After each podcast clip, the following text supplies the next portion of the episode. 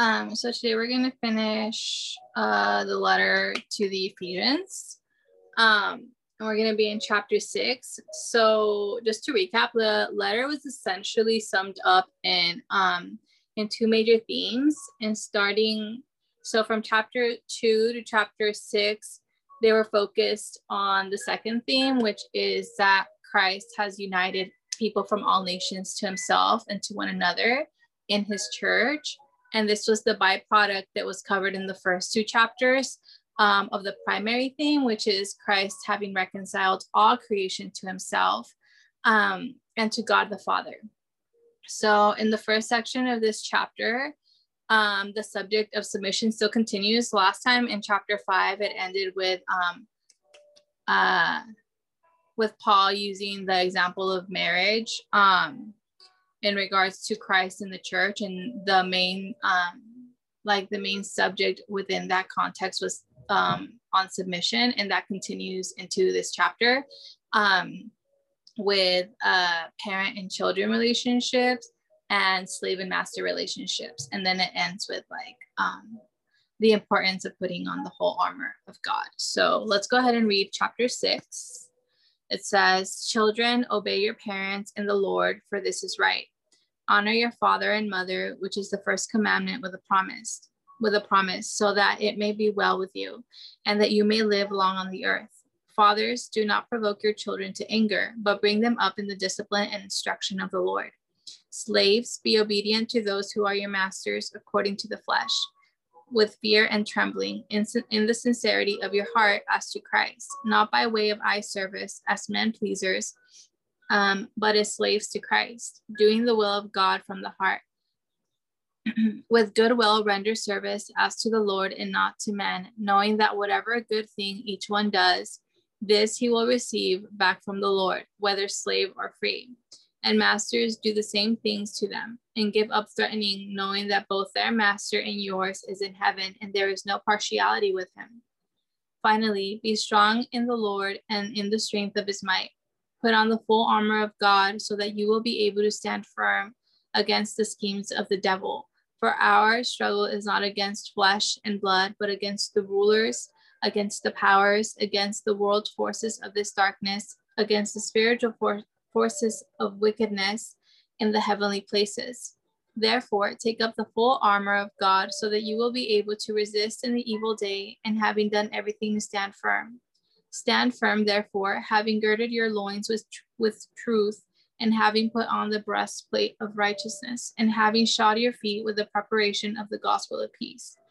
In addition to all, taking up the shield of faith with which you will be able to extinguish all the flaming arrows of the evil one, and take the helmet of salvation and the sword of the Spirit, which is the word of God.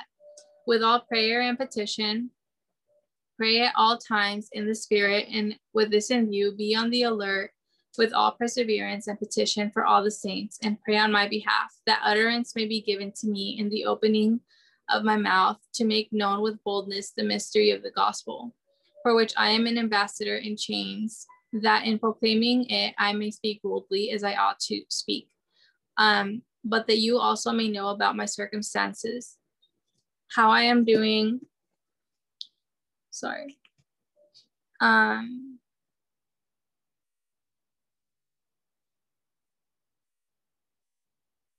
sorry, Tychicus, the beloved brother and faithful minister in the Lord, will make everything known to you. I have sent him to you for this very purpose, so that you may know about us and that he may comfort your hearts. Peace be to the brethren and love with faith from God the Father and the Lord Jesus Christ. Grace be with all those who love our Lord Jesus Christ with incorruptible love.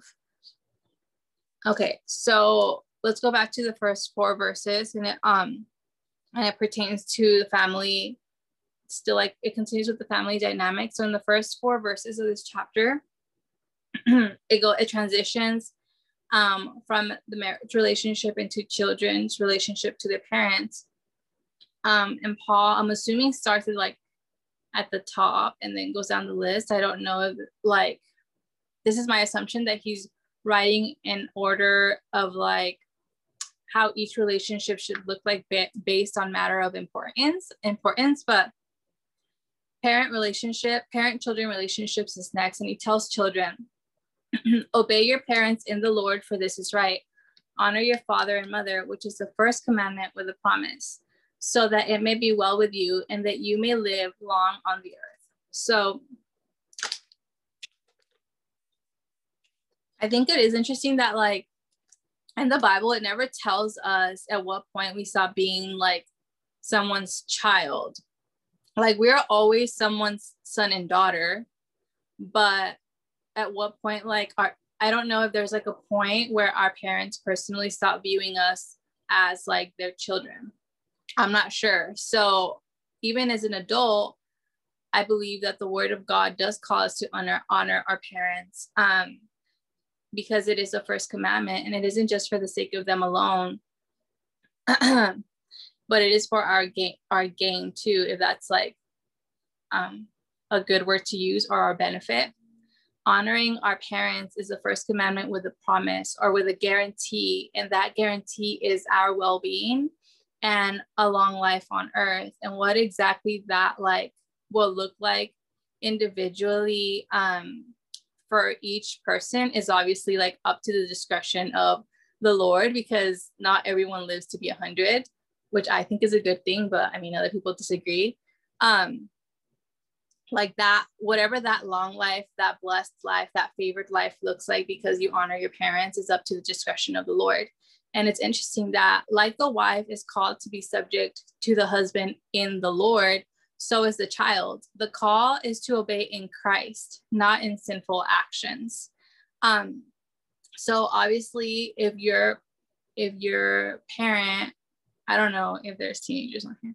I can't see anyone but um like obviously if your parents are telling you to do something that is sinful or even as an adult your call your parent asks of something that is not um honorable or that is not moral then the obvious response is to say no and um not sin against the lord. Um so the call is to obey on to christ. The um and then paul tells the father um, he doesn't say mom and dad. He says father to not provoke their children to anger, but bring them up in the discipline of the Lord. So when you're a child, um, you don't really have like much say in what your day to day looks like. Um, or even like, well, you really don't know what's best for you, but you also don't have a say in that. Like, you don't have a lot of say in preferences and all of that. But you're also at your most vulnerable, like vulnerable stage be- because you're like in your formative years, right? So the father or the parental figure, whatever whatever situation you're in, they're the ones who lead in those ways, and it's a really high call and it's an important call. and coming from someone who's like, I've only had examples of what not to do. I've never had an example like in my own personal life, like growing up. Like I just didn't I, I haven't seen had I haven't had examples where I'm like, oh, okay, that's what you do, that's what you don't do. I just know what not to do. Um, so I I can't I don't I can't relate, but I also couldn't relate to the marriage part either. So anyway, um, the parent is given the authority from God, but that authority doesn't create or shouldn't create in the parent or father a sense of like dictatorship or an entitlement that would cause um, your child to sin against God in their anger because your character is not up to par with the call that's been given to you. The call that's been given to parents or fathers in this se- section is essentially just to disciple your kids from the time that you're small, that they're small. And I think it's like also important to state that the obvious that this is also coming from someone who is not a parent. So if you're a parent or you're a father and you're doing your best, like you can just ignore me if I'm not if I'm not like speaking well because I'm not a parent. I don't know. Um, so let's move on to five and nine. So verses five to nine says, Slaves, be obedient to those who are your masters according to the flesh, with fear and trembling, in the sincerity of your heart as to Christ, not by way of eye service as men pleasers, but as slaves of Christ, doing the will of God from the heart with goodwill render service as to the Lord, and not to men, knowing that whatever good thing each one does, this he will receive back from the Lord, whether slave or free. And masters do the same things to them and give up threatening, knowing that both their master and yours is in heaven, and there is no partiality with him. So, in the context of the time um, when Paul was writing this letter, I guess it would still fit in some contexts um not today not so much in america but like in other countries maybe like so because there are still like slaves um even today. So anyway at that time it was estimated that slaves or bond servants made up about like one third of the population in a city like ephesus. So they were actually considered um like an important part of the family even though they might have not been treated like that so Paul's instructions for slaves were like a natural part of his counsel in regards to family relationships because he viewed them as part of the families in which they served. And in both Greek and Roman cultures, bond servants had um, limited rights. And because of that, they were often like subject to um, abuse and exploitation. And obviously, that's not okay. And Paul was not stating that when he was telling them to like submit to their masters. He's addressing masters and slaves who were believers in Christ, not those who were unbelievers. So he was essentially telling the servants who were believers to work as unto the Lord and not hate their masters, which was probably a natural thing or a natural response to have. Um, because when you're called a slave, you know, we were called slaves of Christ or bondservants of the Lord. So that what does that mean? It means that we belong to someone that is not, we do not belong to ourselves, we belong to someone else, right? So these slaves were essentially owned by someone else and they didn't have freedoms to live as they wished. So it would be a natural thing for them to want to hate their master, especially if their master um, was cruel to them. And Paul is stating Paul was just stating to them or letting them know to be diligent to fulfill their obligations um, as much as they were able to um, in service to the Lord. Um, and that they would receive and whatever like good they did and whatever good anyone does, they will receive back, they receive that back from the Lord. Because when someone like serves selflessly, that's not something that like God overlooks or is ignored or is forgotten by him. He doesn't discriminate and he doesn't show partiality. And he will reward everyone who is faithful, whether that person be a slave or be a free man. And then Paul goes on to address the masters who had authority over the lives of people. But more than that, um, who might have like sinned, even though they were believers, prior to being believers, they were unbelievers, right? So they had certain um,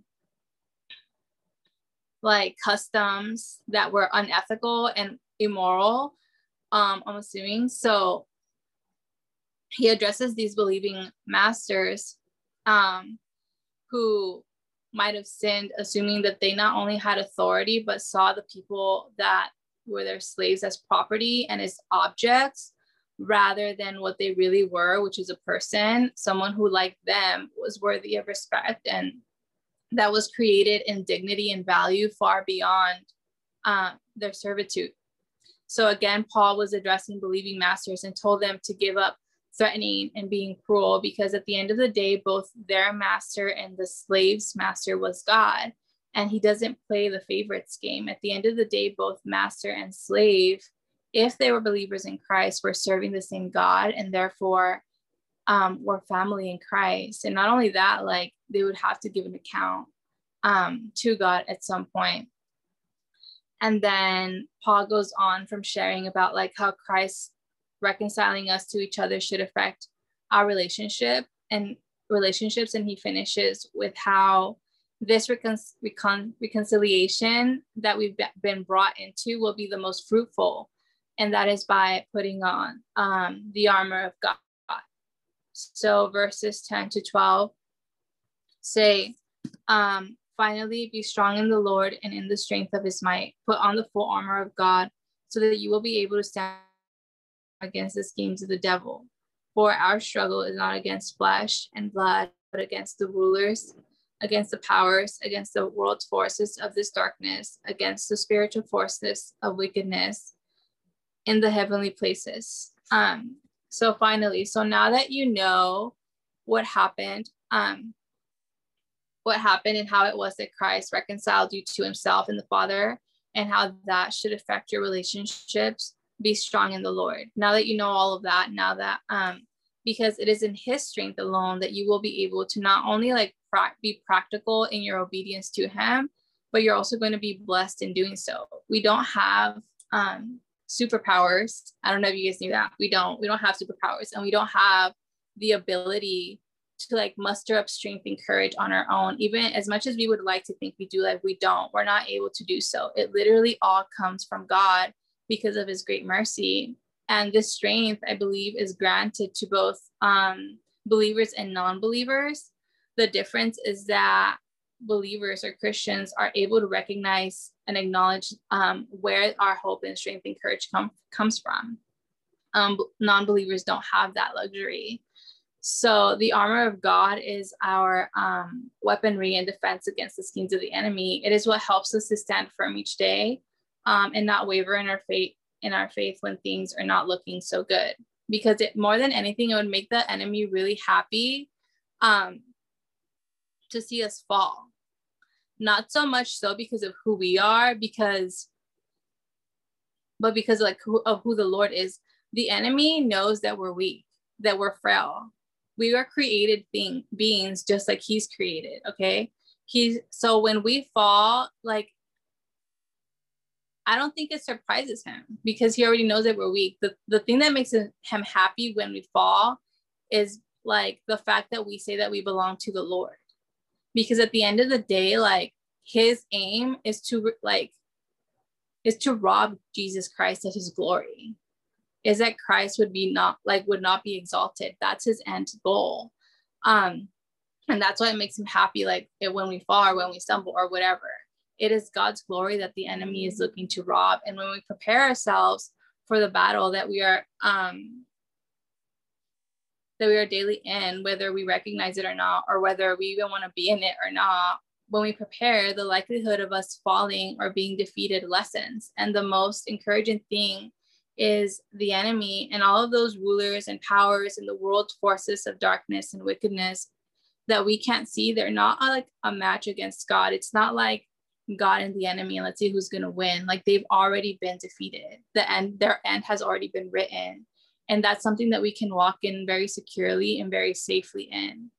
Um, when we have things come our way that maybe they're struggles or maybe they're like just trials or maybe they're just difficult things, like we can walk in the victory that's already been given in Christ because those things have already been defeated. They've already been conquered and the times that you fall, those things have already been covered when Jesus Christ died on the cross for you. Like all of those things have are like you're already covered, you've already been sealed. So um that's really, really comforting. So because of this, um, verses 13 to 17 say, um, therefore take up the full armor of God so that you will be able to resist in the evil day. And having done everything to stand firm, stand firm therefore. having girded your loins with truth, and having put on the breastplate of righteousness, and having shod your feet with the preparation of the gospel of peace. In addition to all, taking up the shield of faith with which you will be able to extinguish all the flaming arrows of the evil one. And take the helmet of salvation and the sword of the Spirit, which is the word of God. So, again, put on the full armor of God so that you can stand firm after all that comes your way until the very last day that you're here. Um, and this armor that we're called to put on consists of truth, the righteousness of Christ, the gospel, faith, salvation, and the word of God. These are all the things that like equip us not only to live as Christians in this world and to not have to live in fear, but they're also the things that like equip us and qualify us to share the hope of Christ with other people. Because it's God's word that gives us all the tools that we need. It's a two-edged sword and it is great and it it's great in power because of the holy spirit who um is at work within us and verses 18 to 9 to 20 say with all prayer and petition, pray at all times in the Spirit, and with this in view, be on the alert with all perseverance and petition for all the saints. And pray on my behalf that utterance may be given to me in the opening of my mouth to make known with boldness the mystery of the gospel, for which I am an ambassador in chains, that in proclaiming it I may speak boldly as I ought to speak. So now that we know that we are in a constant battle, and this battle is like not ending until the end comes, um, Paul tells his readers to be on constant, like alert in prayer and petition in the spirit and push forward in perseverance and perseverance, not just for yourself, but for all the saints because we literally are in this together and we do need each other. We were not created to be an island, although although to be an island or be like secluded for some of us for some of us that does sound great. That's not how like that's not how God intended us to live. He did create us for community. Um, and Paul also asks for petitions to be made known, be made for him so that he can continue in the work that's been assigned to him from the Lord, so that he is able to um, be bold when he speaks truth, even while he's in prison. And this shows a genuine heart, like of humility and submission to Christ. And this would have been really encouraging to the people that he wrote this letter to, because most of the letter after chapter two is them being called um, into submission in one form or another. And um, Paul was willing to live under the submission of Christ even while he was imprisoned. Um, so he was calling them to submit first unto Christ and then to one another. And then verses 21 to 24 say, But that you may but that you also may know about my circumstances, how I am doing. Tychicus, the beloved brother and faithful minister in the Lord, will make everything known to you. I have sent him to you for this very purpose, so that you may know about us and that he may comfort your hearts. Peace be to the brethren and love with faith from God the Father and the Lord Jesus Christ.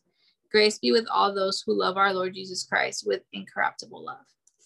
Um, so he finishes his letters by letting them know that I am I'm I don't know I'm saying it right, Tychicus will let them know everything that was going on with them so that they could be encouraged and comforted this would have mattered like a lot to the Ephesians because Paul wasn't writing this letter from like the comfort of a home. He was writing it while he was imprisoned in Rome for the sake of the gospel that they too were facing like backlash for.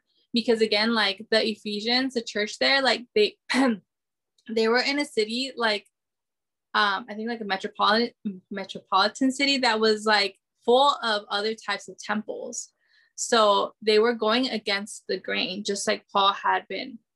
And it landed him in prison. And he was writing to encourage them from prison. So this would have been like a really big, great comfort for this church. And he ends by saying, um, peace to the brethren and love from and love from faith from God, the Father and the Lord Jesus Christ. Grace be with all those who love our Lord Jesus Christ with incorruptible love, or like with unwavering, devoted, perseverant love.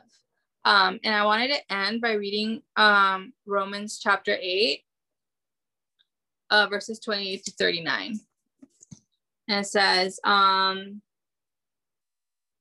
and we know that God causes all things to work together for good to those who love God, to those who are called according to his purpose.